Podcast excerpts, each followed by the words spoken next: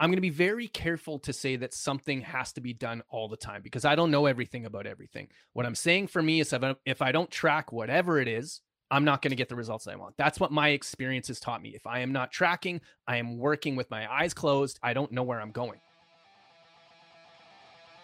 Welcome to the Wits and Weights podcast.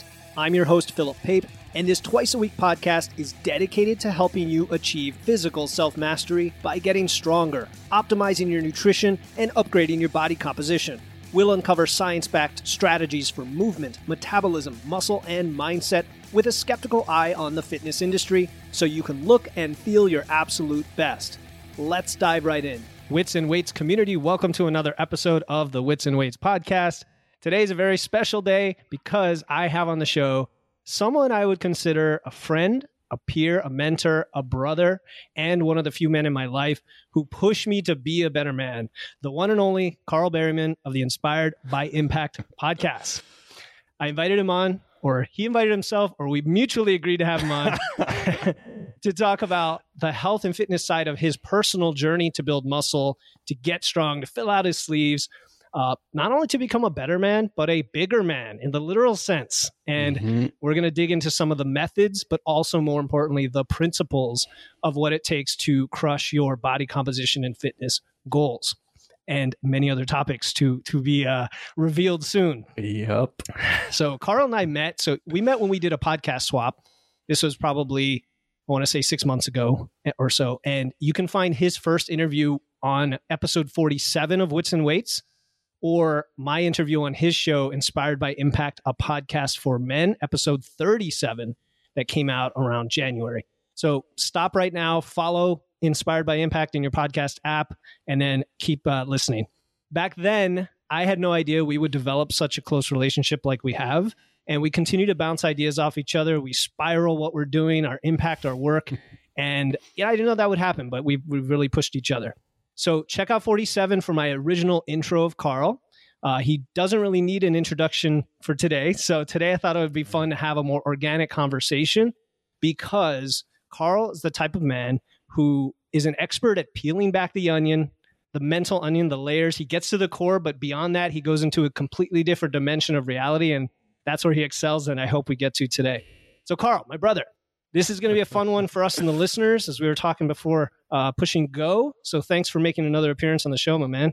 Hey, man. I, like I said before we even hit record, I was, I've been looking forward to this all week. And like, it, it's funny because I take for granted the fact that um, I've got so many amazing people that I've met through the podcast. And it's funny because I, I mentioned in one of my podcast episodes recently that if you want to really build amazing relationships with people, start a podcast because you, you get such yeah. amazing in-depth conversations. But like you, I had no idea it was going to go like this. Like I'm not, I'm not shy to reveal some vulnerable stuff with men in my life and I'm I'm very fortunate where I have I'm going to say like 6 or 7 men where we can go really deep on stuff that people don't normally talk about. I had no idea you were going to be at the top of that list. Like you and I I communicate with you more than just about any other man now going back and forth like just running these ideas off each other yeah. and constantly giving each other spots and helping each other get stronger and man like my my life in so many different ways has uh has been leveled up as a result of our relationship oh, so man. I'm, I'm honored to be here man it is it's mutual and i think we get that energy from each other and mm-hmm. i wouldn't have called myself the type of guy who is super open about my emotions. It wasn't that I was reserved about it, but just uh, you pushing me to do that. I, I am a man of action. So when I have this guy like you come in who says, you know, we need to be vulnerable. We need to talk about this stuff. This stuff's important. And I hadn't really heard that message. All of a sudden, it's okay, let me take action. If that's important and, and I understand that it is, let me go after it. And then your comment about podcasting for relationships. Oh, I mean, I, we can't stress that enough, Carl. Like, even if you're not in it, a business, if you don't have a business, just start it for a hobby. Yeah. all of a sudden, it's like it's like dating or um, meeting friends. It's very hard to do like in the real world, but with podcasts, you're kind of uh, forced into that in a way. Yeah, yeah, yeah. You are, and you all of a sudden build this huge network, and they're like-minded people, like-minded in terms of not necessarily you agree on everything, but your uh, your passion for life and your passion for asking questions and having conversations. So you you've enlightened me, but you've also introduced me to people like Darlene Marshall, who I just recorded this week, who's making me think rethink just my philosophy, you know, my values. So Yeah. uh, anyway, Carl, um, right now, Can- just to ground listeners, yeah, you want to interrupt? Yeah, I do. All and you better get used to this. Well, I'm sure yeah, you're it's used to me fine, it's fine. interrupting you. I just I want to go back to something that you mentioned there because you talked about how I kind of opened your eyes with regards to uh, the vulnerability and and the sharing and stuff like that. One thing I'm really starting to entertain more from a from an idea and a, just I I do that too much. Like I do it too much to the point where there needs hmm. to be more action. So I look at you, a guy who's hmm. all about action. It's like, hey, I need to take more action. You're looking at me, seeing a guy who's really vulnerable and saying, I need to do this. While I'm not going to say either of us is right or wrong, we need to try on what fits for us and make sure that we know where that destination is that we're going and seeing if we're actually getting there. Because I take a look at, like, yeah, I do a ton of journaling, I do a ton of meditation, everything like that. But at the end of the day, is it taking me closer to where I want to go? If the answer is no, then maybe I need a little bit more action. If the answer is no, when I'm doing a ton of action, maybe there is a little bit more introspection I need to do. So there's definitely no right or wrong. And I love that we are, for lack of a better expression, kind of a yin and, yin and a yang. Where like I'm, Yeah. I'm I'm feeding off of that energy that you put out from an action oriented standpoint, and then you can kind of feed off the peeling back the layers of the onion to get to the core of things for me. So neither is better or worse than the other. We need to figure out what works for us. And then if action is that thing that works for you and it needs to be like an 80 20 split, do that. If introspection works for you and it needs to be 80 in terms of introspection so you can make sure you have a hyper laser focused 20% that gets you to where you want to go then that works for you but it's it- it's it's no different than what we're doing with our meal plans what we're doing with our workouts like really trying on what might fit for you giving it time to see if it actually does and then running with it Yeah, that this this reminds because we're going to get into principles and methods, Carl, and what works for you is is not just lip service. It's not just a buzzword, right? Because I just this morning uh, there was a Q and A on one of the podcasts I listened to, and the question was, if I don't like tracking, why should I track? Because I know we're going to get into that a little bit. and and he said, well, you don't have to. He said, for some people, it reduces decision fatigue, and there's other reasons for it. And I was, but beyond that, then he talked about how the things that work for him as a host in the past to solve problems give him the experience and lens and maybe bias to apply to other people and what might work for them. And that might not work for that individual, right?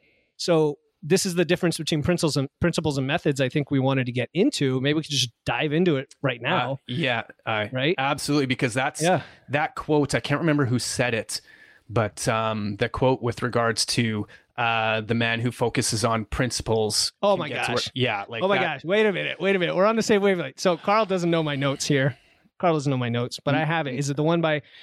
is it ralph waldo misattributed to- emerson Yes, it's Yes. misattributed to Ralph Waldo Emerson. Okay It was actually said by Harrington Emerson. He was a Yes. business theorist. yes He was like a pioneer of scientific management, which for people listening, actually that kind of ties into my career as an engineer. Scientific management is just how do we do things in a data driven way.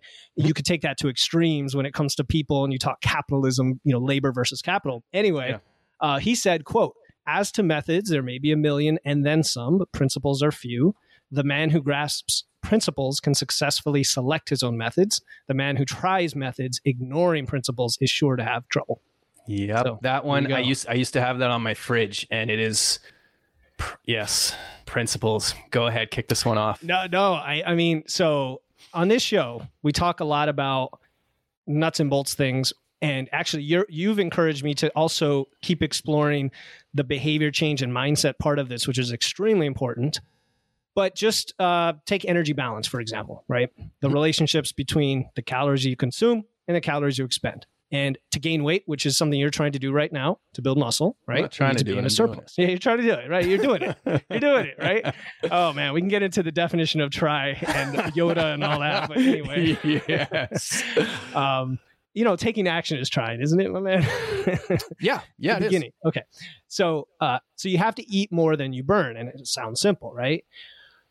But then we get into how do you do that and how does your body respond and what are the methods for that? So one method Right. is to count calories, Mhm. right? That's a method, counting calories or tracking food or whatever. Others would be using a meal plan, using portion sizes, measuring your food but not tracking it, estimating based on labels, estimating what you see, mm-hmm. or just intuitively eating based on experience and hunger signals. Right. Right. So my approach with clients, which you know, when Carl and I were first uh, talking about coaching and things like that, he's like, I don't want to do this, and we're going to get into it. Like my my approach is is use tracking because to me it was a quick way to get awareness and precision for a yeah. lot of people who I deal with who've never had good understanding of their hunger signals or what they're consuming. So tell us about your view on that specifically, and then we can branch off from there. My view on that specifically is that if it works for you and it's taking you to where you want to go and it's something you can sustain, like stick with it like why not? The other view that i would have on it to oppose myself because I'll, I'll i'll play both sides of the fence here is that if you're not getting to where you want to go based on what you're doing then you'd be insane not to try something else regardless mm-hmm. of how much you hate it. Like because just the fact that you hate it if you then start getting results as like if you start get making the progress you want as a result of doing the thing that you used to hate guess what? You're not going to hate it anymore. Yes. You're going to like it. You're going to like it because yeah. all of a sudden it starts to work. Now, for me, this is how I would phrase it. I haven't taken the time to develop a better relationship with tracking, like calorie tracking, because the stories that I play in my head with regards to doing that stuff, like I remember, like there was a there was a few days there. I only did it for like three days. There's a but like one of those days specifically, I remember I'd go in there, and since I'm eating the same thing, it was super easy to track, right? But then like I think about when I make my shakes, I think about when I make my pierogi casserole. Like I'm trying to like to try to just do the math on that. Like cooking is something that I use as a relaxation outlet. Mm. Like I it's it's downtime for me where I can just shut off, not be thinking about my podcast, not be thinking about spirituality and all this stuff. So for me to then take something that feels like work and put it into a space that I go specifically to not work, that's where the relationship kind of came to a head. So I'm like, okay, well, if I'm not tracking via an app or something like this, I at least need to be doing something. And it's it's really interesting for me what I because I like I shot up weight pretty quickly, which was really really surprising for me. Mm-hmm. And I, I, like I've had lots of people mention that they they notice the differences yeah, too, yeah. which for my ego is that that's nice to pump my tires. Um, but I noticed for me that I, like you said, I always want to unpeel the onion and get to the core. So it's like, okay, my i have hit a plateau. What does that mean? Does it mean I'm not eating enough calories? Probably. Okay, so then why am I not eating enough calories? Let's peel another layer. Okay, well, I'm not eating enough calories because when I go to the fridge, I don't want to take time to prep stuff. Okay, so if I don't want to take time to prep stuff, what do I need to do? I need to have stuff prepped in advance. So for right now, what I actually track is food prep. I don't track my calories. Like I know mm-hmm. the portion size I'm going for, but if I get food prep done three times a week or more, I don't have to worry about calorie intake because the food is there. And not only there, but it needs to be delicious. So last night I'm like, man, I don't feel like eating. I'm not hungry, but I have to. I'm going on the show tomorrow. I've got to be nice and bulk for for Philip here. So I'm like, okay, what's gonna be quick? What's gonna be easy? Tacos. Tacos. Mm-hmm. So I'm like, okay, that's gonna be quick, done, and I get my calories in. So, really taking the time to figure out why I haven't been doing what I know I need to do has helped me figure out how to do things as simply as possible. So, the principles how do you make mistakes hard to make? That was mm-hmm. the question I had to answer. How do you make mistakes hard to make? Yeah. So, what you're telling me then is through this process, you're gathering data of some kind. It's not yep. the same data that I would have a, a, new client do because there's a system I have, and that's that's a kind of a reliable way to j- dive into it right from the bat because I right. have a tool for it. But you have you also have a tool, and it's take the output, which in your case is you didn't gain weight, which we can get into that like that and how you calculate that accurately and so on. Yep. You took that output, said it's not where I need to be. I need to push it higher. You already have this reliable uh, or consistent way of eating, and now you know there's a delta to that you need to make. Yeah. Whether it's via prep or the content or the quantity or what have you, and then you make it. So it really does sound to me like you're you're tracking of a different with a different tool, effectively. Yeah. Tracking yeah. something. You're tracking tracking still it has it has exactly. to be done. It has that's to be point, done. Yeah. That's something that I would. Yeah, that's the principle. I'm, I'm yeah. right. It's it's the principle. I'm never going to say. Actually, I'm. I'm going to be very careful to say that something has to be done all the time because I don't know everything about everything. What I'm saying for me is if I, if I don't track whatever it is, I'm not going to get the results I want. That's what my experience has taught me. If I am not tracking, I am working with my eyes closed, and I if I'm working with my eyes closed, I don't know where I'm going, and I'm not Yeah. going to get there. Yeah, and you said to get the results you want. So your result right now isn't wellness; it's gaining muscle. Like, let's be honest. I mean, you might have other micro Yes. goals and problems you're trying to solve. in Yes, which is which is why I switched back to eating like I got off of my plant-based diet because I know right now the goal is to put on lean muscle. Right. And in order to do that, like I was just getting so tired of beans and lentils and tofu, which I still eat for sure. I still eat. Sure. But as soon as I started adding chicken and dairy and ground beef and ground turkey back in there, that's when I started to get excited about eating again. I'm like, man, I miss this stuff. All right, so you're just saying, just from a psychological standpoint of an enjoyment standpoint, Yes. you, you were getting huge uh, factor that fatigue. people yeah, Yeah. the huge factor Yeah. that people completely downplay is how much are you going to enjoy the thing that you need to do to get you where you want to go because if you don't enjoy it as soon as you can stop you're going to stop Agree. Yeah, and we talk about sustainability, which again is another buzzword that gets thrown around sometimes lightly. And what you're telling me is that even during a muscle building phase, which we know can last a long time, it can last Yep. six, nine, or, or more months. Yep. It's not a short term process. So you have to make it enjoyable, but also not make so many trade offs that you don't get your results. That's that's the thing. yes You know, you're not living Yes. at maintenance. You're trying to push your weight. And what's happening is, I sh- I sent you those graphs by text yesterday of, of Yep. like my personal last time I did a building phase. Right, my expenditure went up by about 600 calories over six months, which is not, which is actually pretty typical Yep. for my size. And then, which is about 25 calories a week that I would have to increase my ca- my daily intake to keep up with that. Which 25 calories isn't a lot, but you know it adds up over time. Right. it yeah it, it- it's like anything like when you're if you're going to do bench press when you start from one end and then you start making your gains and all of a sudden you get to that point where it's really heavy now you've got to start going up by like five pounds instead of 20 pounds or even two and a half pounds for some lifts Yeah. instead of yeah. So it, it gets tough. I trust me i know right? Now force feeding myself is uh i'm looking for ways not looking for ways around it. I'm getting very very um strategic about how to how and when to force feed myself. So Ah, so do you is force feeding? Do you see it as force feeding, or uh, be, like I Um, want to get I- into that? okay, okay so listening- language language Yeah. is really important so i'm really glad you brought that up Yeah. i actually i don't see it as force feeding i see it as eating when i'm not hungry in order to in order to get to where i want to go Yes. so this is a part of the process it's it's no different than me so today at bench um, i was super pumped about it i want to make sure this happened today so for the longest time i was stuck on 185 right? For for bench. I do it i do it five and when i was doing it by myself i couldn't. i didn't even try a sixth time even though i made sure i did them in the squat racks. Mhm. i was just scared. Okay. a couple weeks ago i get a buddy to come help me with 190 we get 190 times up up five. Next week i do 195 and we get that up five. The fifth one was really hard. So today i tried something different where sets one two and three i didn't go all out.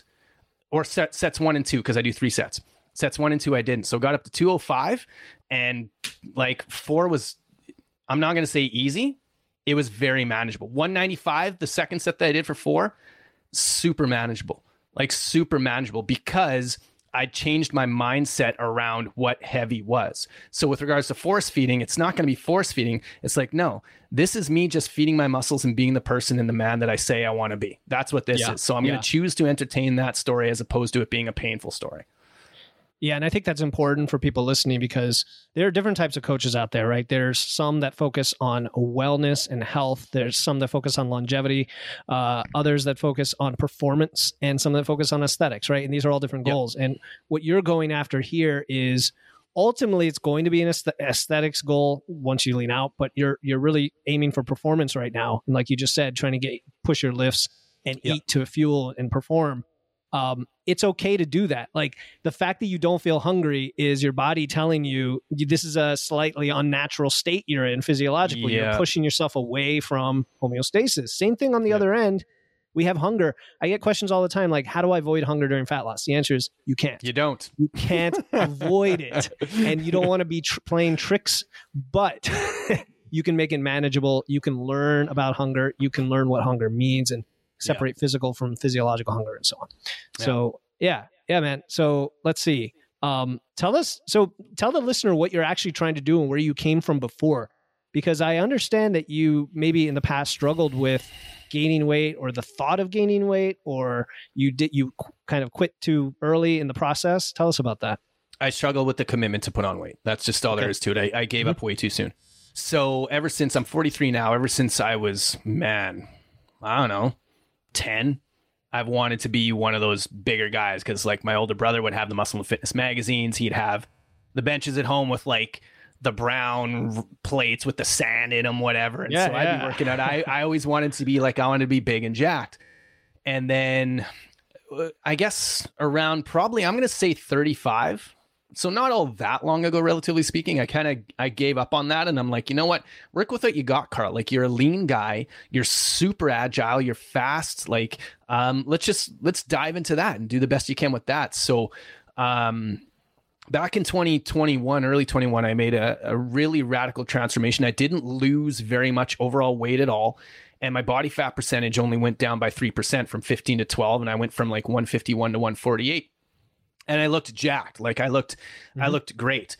And then fast forward a couple years and my regular weight is around like 139 to 141 and I remember Jenny Lee had talked about pictures that I, when we first started dating like 10 years ago, that I would send to her. And I looked bulkier. Like I looked, I looked good, but I was, there was a lot more mass on me. I'm like, man, I want to get back to that. But every single time I would go on a bulk and I couldn't see my six pack, I was like, forget it.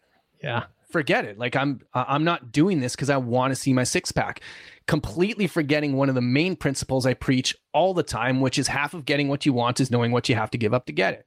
And for me, I've like right now, sure, if I flex hard enough, I can see my six pack, but I'm not, I'm just not about that right now because the reason why I want to put, the reason why I wanted to put on muscle mass before was for aesthetics. The reason why I want to do it now is because I'm realizing, and I've learned this from you, Philip, just how proportionate longevity and performance in later years is with the amount of muscle you have on mm, your body and yes. the quality of that muscle. So it's like, hey, this is only going to keep getting harder for me to put on muscle. So if there's any time, regardless what age you are, the time is now. So I need to put time this muscle now. on now. I need to get up and get as heavy from a muscle standpoint as I possibly can right now and just stay 100% dedicated to that. Because, yeah, I'm a lean guy. I imagine it's probably not going to be that difficult for me to shed some stuff if I want to. But more importantly, like I want to be that personal trainer in my 70s who is schooling the punks. Like there just schooling them in, in every category, like like walking up to the bar yeah. and doing three plates for for a for a warm up. I want to be the guy who's doing box jumps that's still up to my shoulders. Like I, I want to be that guy, and that's never going to happen if I'm not willing to make this very short term sacrifice. Like think 12 months may sound to a lot of sound long to a lot of people, but if I've been trying to do this really since I was 16 if I'm being honest, we're going almost 30 years there. Yeah. So t- so 12 months compared to 30 years, that's pretty short.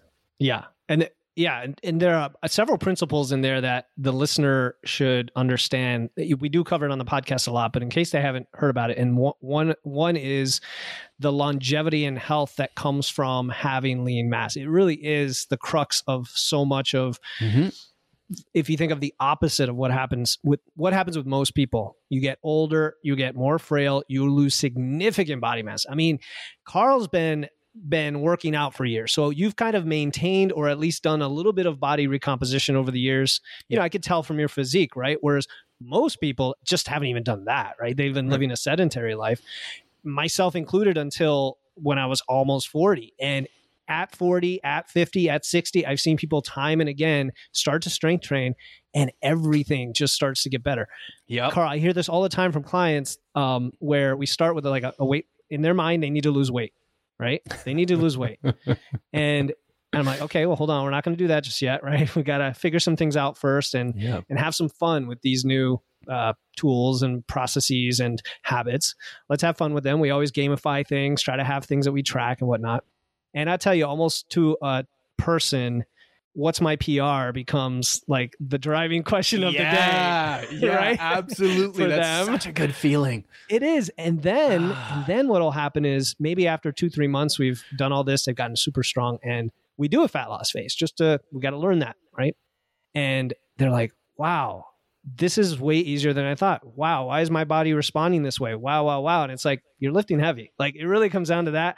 All Yeah. the other stuff is is is uh, is important, like sleep and stress and stuff. But the big change that you never did before was telling your body muscle's important. Yeah. You know, And you think that yeah. you think that so not solely, but you think one of the main driving factors of that is lifting heavy. yeah, Okay. Why? lifting heavy. It is uh, a few reasons physiologically. Well, it's lifting heavy and progressing, you know, progressive overload. So I want to be clear because you you can lift in a higher rep range and still have progressive overload and still develop muscle mass for Okay. sure. Okay. Yep. But and you've probably learned this yourself, like with deadlifts and things like that. Building that base of strength makes working in all the rep ranges easier. Way And- easier. Yeah. And the heavier you lift, and we're talking your 80, 80 85% of your max, not maxing out necessarily. Uh, recruits bigger muscle fibers that normally would stay somewhat dormant. They just would Yep. not get recruited. So that's super important, especially if, hey, women, you want a bigger glutes, guys, you want, you know, bigger back, like all that stuff. You got to dig deep and lift super heavy to get those. Now, once you've built that base, then you can start having fun, right? You can do the Mhm. bodybuilding, the power building, the the endurance stuff, throw all that in there because you've built the base that you can very easily maintain compared to Yeah. what it took to build it. Yeah. Yeah. It, one thing I want to add to that too is I was thinking about this today. Like, it's amazing the mindset shift from when I did 185 on the bench today to say even three weeks ago. Like, 185 hmm. would have made me nervous three weeks ago. But now, since I did 195 the previous week, I'm like, there's no reason I can't do 185. And today, like 185 for four, if if I were to go all out there and I had a spot, there might have been eight reps there. Mm-hmm. Like it was it was not hard. And so where I'm going with that is now I've conditioned my mind to redefine what is hard for me. So after I'm done this strength phase and this building phase, however long this is going to be, imagine what's going to happen when I go down and I'm doing higher reps, but I'm doing them with a heavier weight now because it's like, no, I've I've done Yes. I've done 225 for bench now, and I'm using that for sets of four. Now all of a sudden, when I'm going to do my eight to 12, I'm using my 185 yes. because just the mental idea that now this is this is light compared to what I normally do. Yes. Um, yeah, and so- it tra- and it translates into all the accessory movements. Like if you if you go after all these deadlifts, like months of progress, then do some rows. Just watch how Oh. much heavier you can go. Right? yeah, yeah, yeah. So what what now let's turn that around and and understand that at some point you may so you have a weight plateau right now that you're pushing through. Yep. Uh, you may at some point have a lifting plateau um, just because the more advanced you get and the stronger you get, the farther in between the PRs come and you're a little bit more sensitive to recovery, to stress and sleep. So if you have just Yep. one day where you get 6 hours of sleep or one day where you do you lift earlier than later, these little variables can make a difference and all of a sudden you may may not be able to hit the reps. Yep. How are you going to handle those situations? Oh, it's it's the same way that I that I handle handle it anywhere else. It's knowing in advance that it's going to happen. Yeah. Knowing in advance that it's going to happen and making sure that I have tools in place that are going to enable me to emotionally manage that. Um yeah, I, like say for example squats right now. I can squat about as much as I bench because the thing is with squats, I'm always super concerned about my back, which Mhm. means I'm just I'm going into it with the wrong mindset. So I'm trying out different different variations of the squat. Oh, like the back squat for sure. Mhm. But in terms of like when those plateaus come, just knowing in advance, okay, this is this is exactly what I need because what this is telling me is that what I did to get where I am is no longer working. So I need to grow in some way, shape, or form in Yeah. order to get to that next level of me. So that's like I'm really starting. One of the questions that I've really gotten the habit of asking that's kind of annoying actually is when like shit hits the fan and things start going wrong. It's like, what am I supposed to learn here? Like what am I? what am I missing? Mm. What do I need to do differently? And I start really diving down. And I say annoying because there's a part of me that wants to play the victim, but Yeah. it just you- I, I I give myself a little bit a little bit of time for that sometimes, but not really. It's like no, okay, you're stuck and you're stuck for a reason. What are you missing? How can you expand here? Like this is I. I hate saying cliche stuff like the whole thing, like look at is it as an A failure as an opportunity. yeah, yeah, yeah, sure. and, and everything like that. But the reason, like cliches are cliches for a reason, right? So yeah, there's some truth in um, them. Sure. yeah, there, there definitely is. So yeah, just knowing the plat's is okay. I'm stuck. Not only what can I do, but who can I ask for help? Which is what you and I do all the time, right? Yeah. It's like who can I ask for help? Who do, who can give me a spot on this? Who's who knows more than I do? Which I've got a lot of people who know a hell of a lot more than me. Um, what can I ask them in order to help me get through this? So Yeah. who can I lean on right now? Who do I need a spot from? Like mentally, emotionally, physically, in any way, shape, or form. Don't you find that? I, and I totally agree. Both wins and struggles, reaching out to people, and I want to make. I'm, I want to bring up both because, like this morning, you know, a guy said yes, he's going to be in my podcast. I was super mm-hmm. excited. I'm like, I want to tell everybody, you know, like I want to get that validation and support from people who know that I'm trying to do this and that this is a successful outcome of what I did. But similarly with the struggles, if like you just said, reaching out to your support structure, sometimes information online, Google, whatever, that's in that you can look that up to try to help. Yep. But there's nothing like another human being that you connect to who could just raise that up to the next level, right? You think that? Oh, the, Yeah. a hundred percent. Like Yeah. there, there's a time and place for both. The latter in terms of reaching out to somebody, because what I'm going to find is I actually, you know, Bobby T, I had a really Mhm. good conversation with him yesterday, and he pointed out something to me with regards to my language that Okay. If I'm struggling with something and I go and Google it, I might not be asking the right question Hmm. because you I'm stuck in some type of tunnel vision that this is the problem I need to solve. Whereas having a conversation with somebody like you or somebody like Bobby T, what they're going to say is, Carl, do you realize what the real problem is here? Like, it's got nothing to do with what you think it is. Like, did you hear what you just said? There you go. So you've got that outside observer, which Google will never, like, friends will always be able to give you answers you can't Google.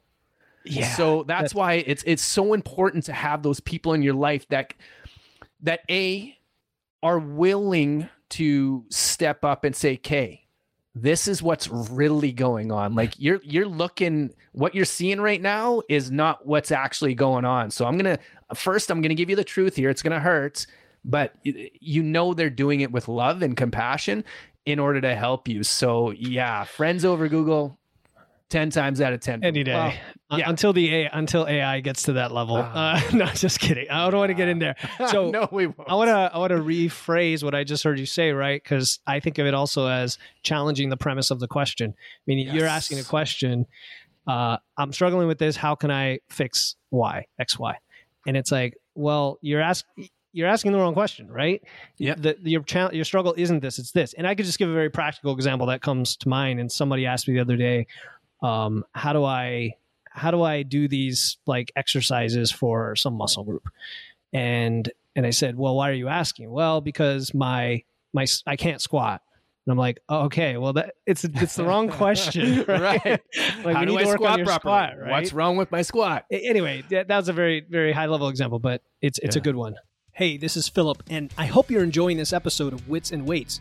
If you're finding value in the content and want to stay up to date with all our latest episodes, be sure to hit the follow button on your favorite podcast platform. By following, you'll get notified whenever a new episode comes out, and you won't miss out on knowledge and strategies to level up your health and fitness. All right, let's get back to the episode. Yeah. so then, spe- eh, so speaking of your support system, then if you think of just this this muscle building phase, because I've seen a lot of change in you mentally. I mean, obviously physically, I, I haven't been monitoring your your physical numbers. oh, you haven't closely. been getting the selfies and I've been Yeah, yeah, no, no, I have, but you know what shirt, I mean, eh? right? You're not like submitting check-ins or anything. but mentally, how have, how have your brothers in the support system contributed or or detracted from? I know they're not detracting. I hope, but how are they contributing to this process since you started? Um, mainly like the the guys I have here in Winnipeg. It was just it was just really nice to. They're not shy to give a compliment. So we all went out and uh, we went to this place called Activate where you do kind of like these skill games, but they're also physical games, right? So there could Okay. be climbing, there could be basketball, there could be lasers, like like going. Yeah. Yeah, yeah, it's awesome. And when we got back, I was making burgers for everybody. So I'm in the kitchen and they're like, Carl, your arms look jacked. And then I was like, oh, cool. Like Jenny Lee tells me that all the time, but that's that's a biased opinion, right? And so they tell me that stuff, and it's like, yeah, okay, it's like it. I see myself every day, so I don't really know the difference. So that's how they support me there. But then also just something as simple as like Bobby T, for example, will ask me how it's going. And this mm. is the one of the things that I really I found I need to shy away from with regards to um, online communities because I know online communities are all about like one of the main reasons people go there is for accountability, and yet people don't hold each other accountable. Um, from my experience, some do, some don't. And the way you hold people accountable is simply by following up with them. And so I've got brothers in my life who are following up with me with this stuff. And just note, like you, I know we're going to be talking about this not just today, but all the time. So it's like if ever I feel like not doing hmm. the food prep, if and that actually, I'm really hoping we can get into that muscle up I did the other day because this is a perfect transition into it of how sure. you've inspired some change. So inside, like whenever I'm having, well, I do it almost seven days a week, but I do my journaling experience right every morning. And so the whole point of it is to, if I'm having a problem, I want to find a solution and I want to be able to take action on it like today. So problem uh, I wrote down was I plateau with my weight, which means there's something I need to test, track, and manage to get back on track. What is the smallest and simplest adjustments I can make that will have the biggest impact? So for each area of the prep work for me, this in this case being physical health and fitness, right? I have usually like I've got a lot of sources I go to for inspiration, but I'll have one book for each that just is like the Bible mm-hmm. for that area. Atomic Habits is for physical health and fitness. So the quote I got from there was many people begin the process of changing their habits by focusing on what they want to achieve. This leads us to outcome based habits. Mm-hmm. The alternative is to build identity based habits. With this approach, we focus on who we wish to become Hmm. So, really long story short, with this one, I decided who I want to become is a success story for Philip because I don't want to let you down. I don't want okay. I don't I don't want to let you down. I want I want to come on your podcast a year from now and be able to say this is how Philip helped this is how Philip helped me. I followed his advice in so many different ways like not just with the nutritional advice not just with like what weights do and exercise and stuff like that not but just so much more like just mental and emotional support and love and compassion and everything like that. I want to be the type of person that follows through for my brothers to help my brothers out. So this has to be more this has to be about more than just me. I don't i don't want to let you down. As soon as i make it about somebody else for whatever reason we have a tendency to to stick to the things that we want to do a lot more. So I don't want to let you down. So I did something the other day that I haven't I've been trying to get myself to do for months. I, and I don't know why it's so stupid. It was just making shakes. Like prepping shakes, having those prep because I know mm. when I'm not hungry, they're super calorie dense and I can get them in and it's it's good. If I if I'm like sure. all of a sudden something comes up and I don't have time for anything, I can bring it with me. Yeah. So I, I said, okay, as soon as I'm done this, my one small, specific, and simple action was to go to the grocery store, get what I need, come home, and prep before I do anything else. And I did it. So now I got four more shakes sitting in the fridge. So, long story, long story long now. I don't want to let you down. No, and, and that's that. I'm thinking about that as well now that you brought it up. And I knew we'd learn things on this show. And I hope people listening to this take that. It's, I think you took the identity based habit and then you, you enhanced it with this asterisk of let's let's make it about somebody else that we care about in our life and and just make it so deep and so driving that any deviation from that means we're letting that person down in addition to ourselves, which yeah. is really powerful. Um, yeah. It's it's like yeah. rather than it just be so the I am statement isn't just the identity thing isn't it just about who I want to be it's who I want to be for this person or for this community like I the way that I look at it I ha- I have to be the guy that is leading the way for all the brothers I have to yeah. be I and the the only way I can do that is by just living by example, right? Mm-hmm. So if I just don't make the shakes or I stay where I am, that's not that's not me. Cool. So now let's let's let's get into the day to day here, right? Okay. Your process to achieve that because you mentioned the shakes and we talked about tracking and things like that. How do you measure everything going on? So besides besides scale weight, which we talked about on the show, and just to recap, at least my philosophy is your daily weight on the scale can fluctuate tremendously based on fluid Yeah. and based on inflammation and other factors. Oh, for women, based on their cycle, bloating, uh, how many carbs you had, et cetera, et cetera. There's like 20 different factors. So it can go up and down. And guys that are kind of in our weight range, it can go up and down three, four, even five pounds in a day, depending on what's going on. Our weight range, eh? You're giving me a lot of credit there. Well, yeah, yeah, yeah, yeah. How much are you? How much are you right now? I'm I'm still down at like 170 something, low 170s. Okay, so okay, so you've got twenty something pounds on me. yeah, it's it's in the ballpark. We're in the It's same. ballpark. All right, I'm I'm flattered. The interesting thing about human beings is like there's a normal curve, right? Like most people Yeah. fall in a similar weight range, similar height range, and so on. So you you end up getting used to these numbers and kind of uh, making the connections. Oh, So where was I going with this, Carl? Um, bu- bu- bu- Talking oh, about the day-to-day. Yeah. So so like one measure is your weight, but then you have to be careful to to use the right aspect of that. Like so for me, it's a 20 day moving average, and Okay. that and I use a food logging app to see that, but you can just calculate that. Uh, what else are you measuring? Because I was thinking if you felt like you were interrupted someday and you didn't have the shakes or you did have the shakes but you didn't feel hungry or what have you how do you know at the end of the day you got what you needed to get Um, so for me, the main thing that I'm measuring right now from a physical, uh, I guess a weight standpoint is I use the Renpho scale, right? So it's got it, it it gives you everything. Some of the things on there aren't very accurate. I know that the body weight and the lean muscle are accurate. Um, so that's what I'm I'm doing. And since man, it's been it's been a couple months now where before I was only doing it once a week, right? And then you suggested doing it every day, and I'm like, whatever. I don't want to do this every day, but I'll do it because I don't know everything about everything. So I started doing it every day, and it was it got really interesting because what I would notice is the graph. If I were to pull it out, it goes really slow like this, and then bump and down, and then a little bit higher, bump and down. So there's always a dip before and up. But I've Yeah. noticed like it's very, very, very incremental. But like this, like this straight line right here actually isn't a straight line.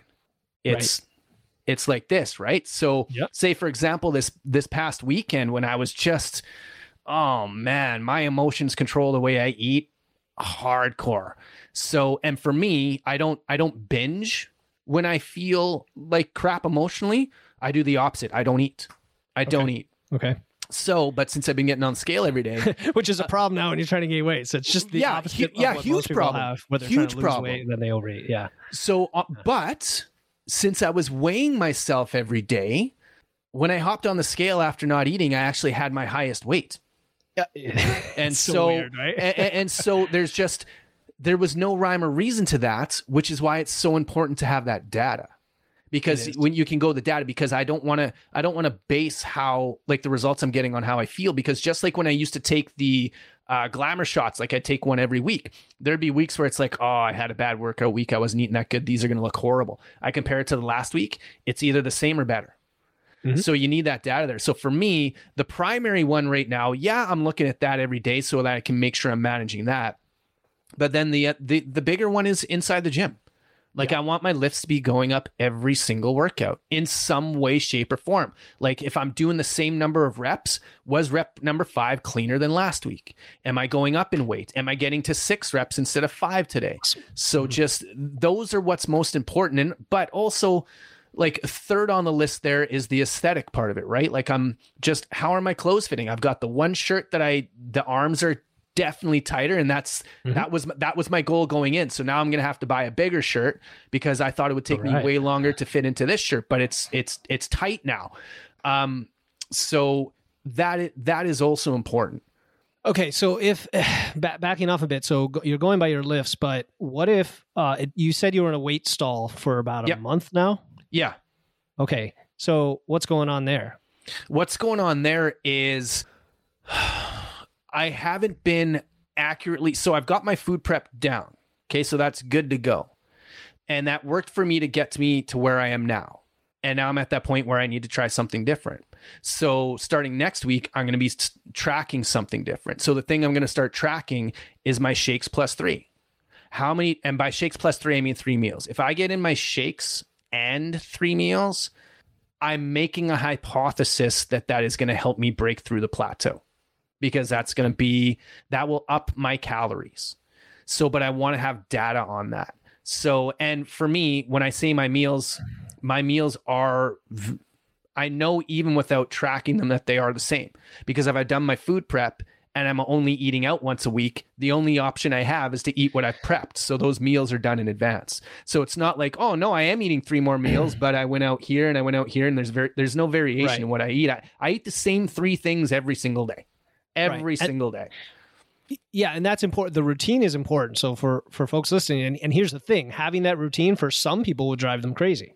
Right. For for me, it's it's super yeah. easy. Don't get me uh, wrong though. Like but, it's it's not every single day for months. Like the whole it it shifts something right? I enjoy. Yeah. yeah. Like so the menu will shift. So yeah. like spaghetti's on the menu, pierogi casseroles on the menu this week, and tacos sure. are on the menu, and then I've got my breakfast burrito. And so anyways. So I'm I'm so hesitant to like want to challenge you, Carl, here. Well, no, isn't that, isn't that, the point of this conversation that, and this relationship? Is the, that is the host, yeah. And and it's the going back to the tracking thing. I'm like, I hear hold, all hold on, ways. but before you before you yeah, say yeah. this, why are you challenging me? What is your intent? Okay, my intent is to have you think of all the different perspectives of why or why not you're, you're using but why specific tools so that you get more precision and, and progress. Okay, so you were looking yeah. out for me by challenging me. Oh, there you go. All right, I was like, where are you right? going with this? So I should I should be inviting this, and that's that's one of the things I was really looking forward to here. Good, good. I know I'm in a plateau. I know Philip's going to challenge something yeah. I have. In other words, he's going to cause me to step outside my box, which is only going to lead me to where I want to go. All right. So challenge me all you want. so just going back to the tracking thing, because I hear I hear all I don't want to call them rationalizations. I want to call them They could uh, be. They're techniques you're you're trying to come up with and be clever and think and and solutions to the problem of why is the weight stalled knowing that you need more calories like just break it down very simply you need more calories without actually measuring the calories right, right. you're indirectly as with proxy measures measuring the calories and if you were eating like a robot and literally the exact same thing every day for months on end, like bodybuilders do, mm-hmm. I could see that that almost having a meal plan, which is its own um, box for some people, right? Having yep. a meal plan. That I, I could see you making the progress, but then I hear that what you're doing right now isn't working, right? So then I go back to tracking. I'm like, what is the real problem you have with tracking? One of the problems you said was you don't like the stacking that on top of something that's relaxing, which is prepping your food or yep. cooking. Right. And, and then I, and then I might ask, well, is there a different way you can track that doesn't do that? Like tracking it afterward, like tracking it an hour later as part of your journaling or documentation or looking at your other numbers or, or what have you. You know, it could be taking a picture in the moment of what you eat and then later on tracking it just separate from that activity. Just just one little thing that came to mind. Is that the only problem or are there other things about tracking that are just not going to work for you? No, that I, I don't know if that's the only problem, but that already starts to make sense. Like what if I just if if the problem is for me doing it while I'm doing something that I'm supposed to enjoy, why don't I have a specific time for doing these things then? Like why don't I do it another time so my cooking's done? But then it's like, hey, maybe when I've got some downtime, I go back, I grab all the boxes, I grab the labels, and I, I figure shit out. So yep. like that makes sense to me. So that's something that I'd be willing to try. Now, t- to answer your question, is there anything else that is stopping me from doing it? Like if you did that, if you hypothetically put yourself in that position of, okay, I'm going to do it later, and maybe there's an easy way to do that without even having to grab all the boxes. It could be like what I do when I go to a restaurant. I just put in the basic common foods into the app and ballpark it and that's actually that actually results in a more accurate number than not doing it is is what the science shows and what kind of experience tends to show even if you're within 30% plus or minus it tends to average out mm-hmm. and at least gives you a box where you can up it each week knowing that right. you know you have that target so there, uh, there's a, yeah. there's a story playing in my head that I'd be willing to investigate and see if it's not accurate. I just there's something about me that is very resistant to making eating it's it almost doesn't even make sense trying to trying to say it out loud. I'm not quite sure. Yeah. See i'm trying i'm not making eating a cold like uh data driven yeah. thing? Yeah like I, I i don't i can do it like i can because it it's a human experience. Yeah. Yeah i can do it inside the gym so i'm not sure. The question i'm gonna have to ask myself is how do i still keep this as much of an enjoyable human experience while still getting accurate on the data? Like that's that's a question I need to ask myself. It's a fair question. Up, come, yeah. And when you when you look at the an- analogies, so you mentioned the gym, uh, being on your kind of your advocate here, the gym, going to a gym and lifting weights is not really a natural human experience. We for, we right. created these boxes with these you know bars and plates, and like in real life, quote unquote real life, our ancestors would have just lived their lives and picked up you know heavy stuff and yeah. gotten, and they wouldn't have gotten as jacked as we're trying to get let's be honest it would be somewhere of course the yeah. They're so far less than us. You look at you know hunter-gatherer tribes or what have you. Um, and then another analogy analogy i often use is banking and you could argue that also is an artificial construct of like having money and having budgets and stuff and it's so we need to treat it that way. So i, I get all that i get all that but i also go back to you wanting to build muscle efficiently effectively to get to this goal what's the best way we can do that? And what are the best tools for it? And you also said doing something you don't like you could eventually either like it or at least not notice it if it's part of your routine. Right but okay so you you were going back to what we said earlier in the conversation and the other thing i'm going to challenge myself on is what if i started doing it and all of a sudden i got to my goal way faster than i expected? Like, what if instead of me saying, you know what, I don't like doing this because of this, what if I said, you know what, what if this actually gets me to where I want to go faster? Like that mm-hmm. might be able to change because really it's my emotional yes. connection to the activity that I need to address. Yes. It's not the activity itself, it's my right. emotional connection and the stories I'm telling myself about that. Because there is a way to make it fun. Like I love doing burpees. How like that that's insane. That is insane. Why it do is. I love bur- yeah, why do I love doing burpees? Because I have different stories and emotional connections associated with them. So maybe now it's me looking mm. at my stories and my emotional connection I have to tracking diligently that I need to address and who knows. It might end up being one of those things where I I do it I'm like I hate to say this, but I should have listened to Philip. You never know, man. But but you'll have information. You'll know. You'll know if yes. you truly just despise this with all your passion and it's just not something for you. And you know, there's there's things like that in our lives. What, yeah. what can you say? Yes. You know, I still don't like squats. I'll be honest. I'll say it out loud. Uh, I love deadlifts, but back squats, and maybe it's not that I don't like them. I just look forward to them with a little bit of dread every time. Why? For several reasons. It's one is the back issues I used to have, and I know you mentioned okay. something similar, which yep. gets me to be very focused on my form and do things the right way. But the other thing is, it's I'm not as strong in the back squat as I would like to be. So it's one of these things. I know I have to do it to push it, yeah. and that's what drives me to do it, and I do them. Yeah. So I'm I'm fine with that though. I'm fine because I know in the moment I'm like, why am I doing this? Why am I doing this? But you know, I focus and I do it, and I push, and then when I'm done, I'm like, oh, so glad I did that. But this brings up another interesting argument, though, or discussion, yeah. I should say, in terms of at what point do we stop trying to fix our weakest weaknesses and just accept our strengths yeah. and run with that? Uh huh. Mm-hmm. So that's I don't know. That's, yeah, that's a whole nother. We, we don't leave that for the audience to to answer. Yeah, they can they can give you some feedback on that one, give us some answers. Yeah, man. All right. So what else? What has has anything really surprised you about yourself during this process? Yeah. The deadlifts for sure. I didn't like just I was looking to get back up to so the most I've ever done in my life and this was just in a challenge for one rep with three plates, right? So 315 and that was like the first time I tried it, I didn't get it up.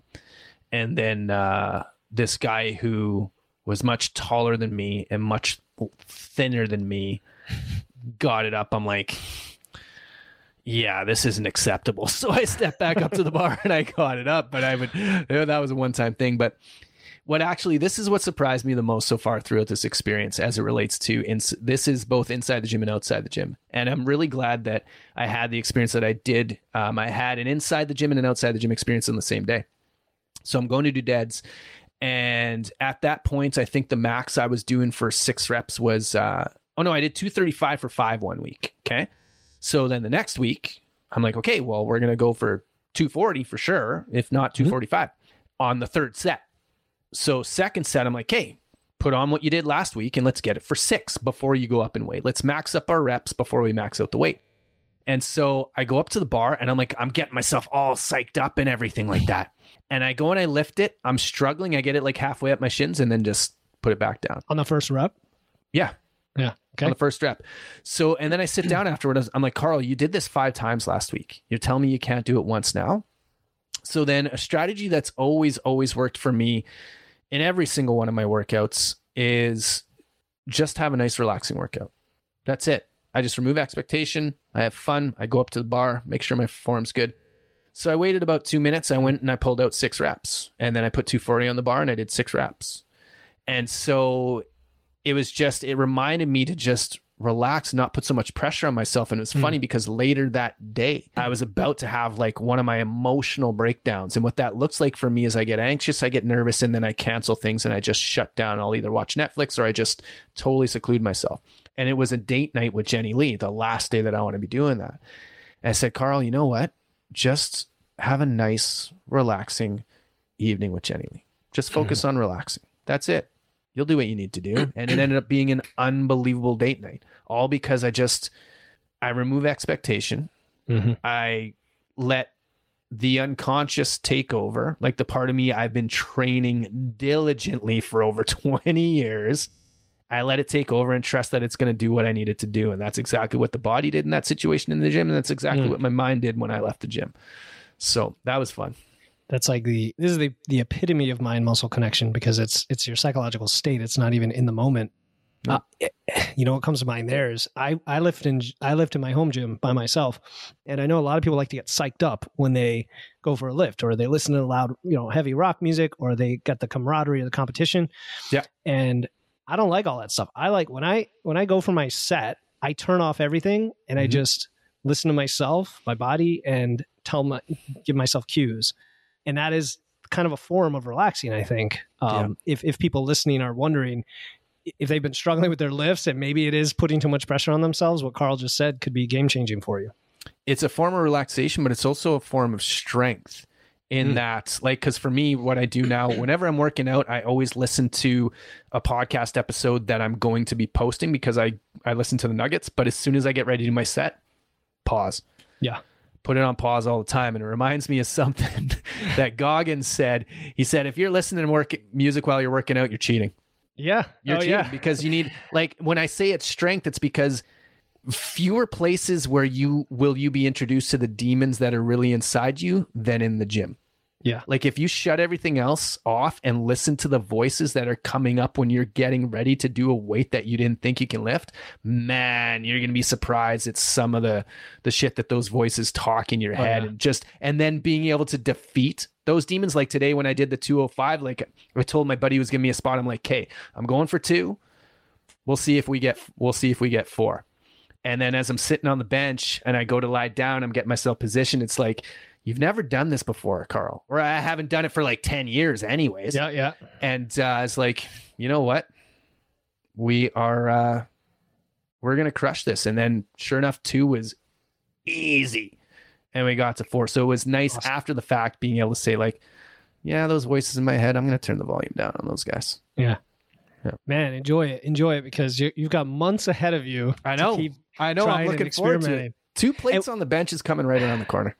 For sure Yeah. yeah so Yeah. what i mean how do you know when you're done how do you know when you're done and then like you've captured the flag on your muscle building process and then you have to switch focus potentially I think you know my answer.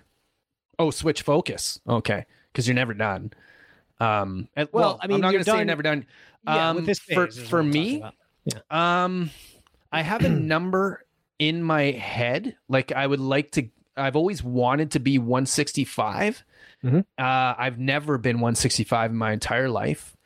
Um, so for me, it's about getting to that number, irregardless of performance, even muscle aesthetics, anything. Okay. It's all about proving that I can do something that I never thought was possible. yeah That's it. So like that is the number one goal for me and just proving I could do something I didn't think was possible. But in terms of switching gears, um, well wait If- when you when you get there are you going to stay there for a while that's a good question. yeah That's a good question. Um, I'm gonna see how much Jenny Lee can not keep her hands off me. So if if if, if my if the amount of physical attention I get from Jenny Lee goes up with my weight, then who knows? Maybe I'll aim for 175. but if it starts going down, I know I need to cut. So there'll be more to grab there, man. Uh, yeah, yeah. So and and I ask also for a practical reason because when you hit that weight, if you just stop and go back to maintenance, you may drop because of the Oh, yeah. carbs. So Right. overshoot it by like a couple pounds or three pounds. So 165 is my overshoot right now. Oh, okay. to Because- like, because I know- I- or- Well, yeah. I know when I cut, like even if I were to drop down to 155, that's 15 more pounds on me than I was walking around with for years. So 15 Okay. pounds on a frame this big is that's going to be healthy. That's going to be pretty healthy. So 165 is just that that one day you get it on the scale, boom, you hit that number, right? As soon as I, I can already tell, because as soon as you said it, I'm like, no, I can. All I would love to see a one seven, a one seven Oh, something boy. would be. Oh, that would be solid. That Well, that's the cool thing about this is like you have a lot of runway. Honestly, you do because you started pretty darn lean. So you Yeah. have that runway to keep pushing, pushing, pushing, pushing.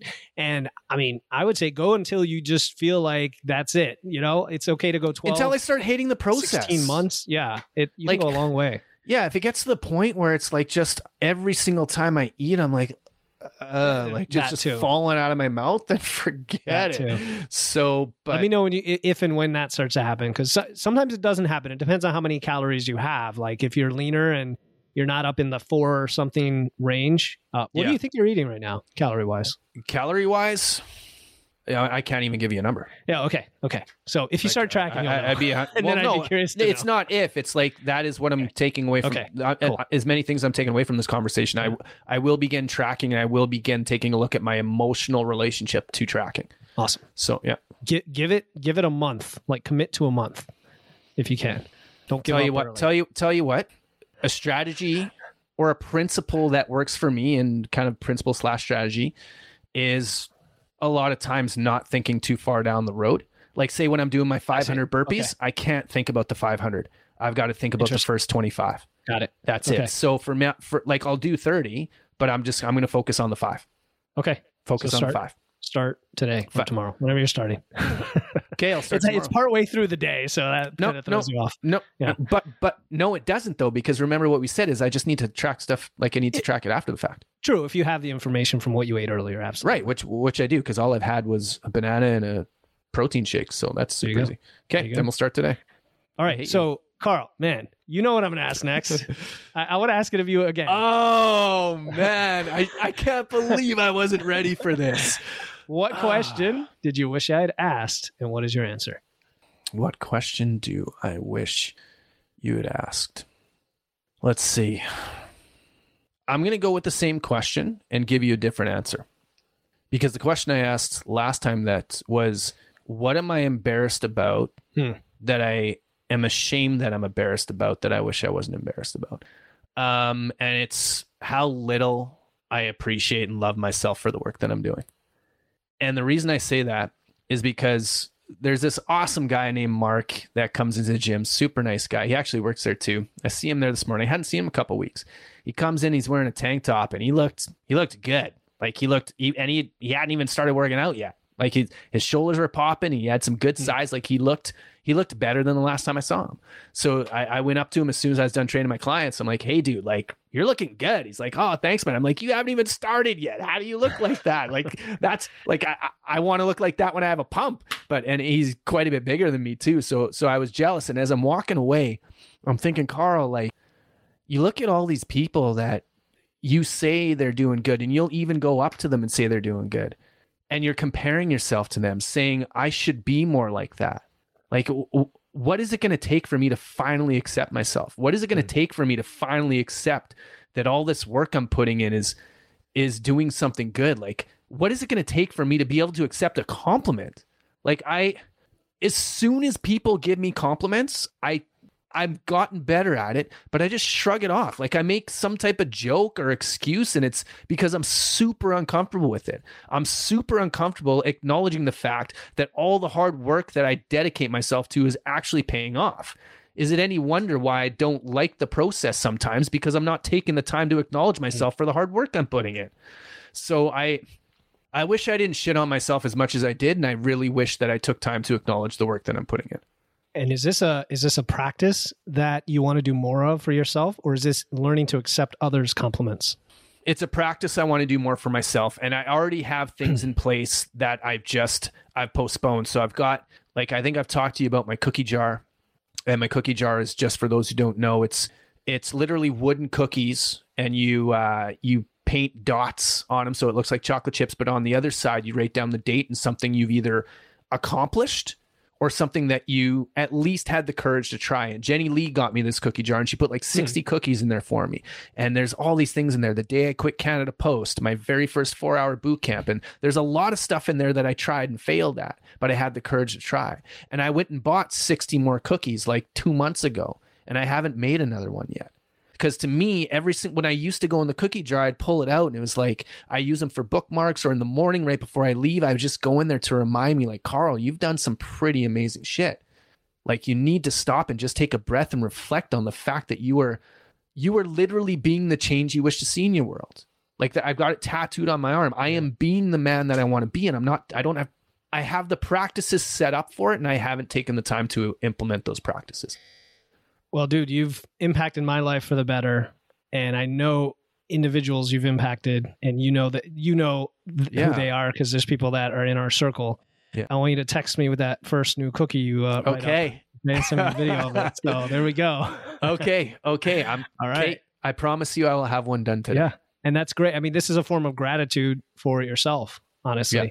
Yeah. And you know, and I know you talked to Darling just like I did. And daily de- gratitude practice is a good thing to have, and I like that idea. I might I might steal that idea as a way to do it for myself in some way. So thank you, Carl, man. I think this was uh, just what we expected and more. I hope. And uh, always, always, buddy. This is you amazing. Know? Thank you for the amazing questions. Thank you, thank you for having the courage to challenge me because that's what I talked about earlier, right? Like that's that's what I love about our relationship is we're not shy on challenging others' perspectives, and at the same time, we will defend where we know our truth is. So I love that sure. about us for sure. And I hope the listeners feel like they can challenge themselves, challenge each mm-hmm. other, look for their support structures. Um, listen back to the ep- episode with t- you know whatever resonates with you and take action on it today because that's really what we're all about. Yep. Always a pleasure talking to you, my brother. Thank you, my brother. If you've been inspired by today's interview and are ready to take action and build momentum on your health and fitness journey, just schedule a free 30 minute nutrition momentum call with me using the link in my show notes. I promise not to sell or pitch you on anything, but I will help you gain some perspective and guidance so we can get you on the right track toward looking and feeling your best.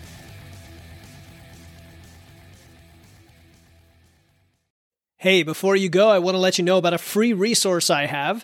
They are free guides on everything from fat loss to eating out to building muscle to managing hunger to figuring out the best macros for you and more being added all the time. You want to get the most out of these podcasts and your time to look and feel your best, and these free guides will give you a quick and easy way to know what to do. If you want to get your hands on these completely free guides, you can head over to witsandweights.com slash free. That's witsandweights.com slash free to get your free guides and level up your results today.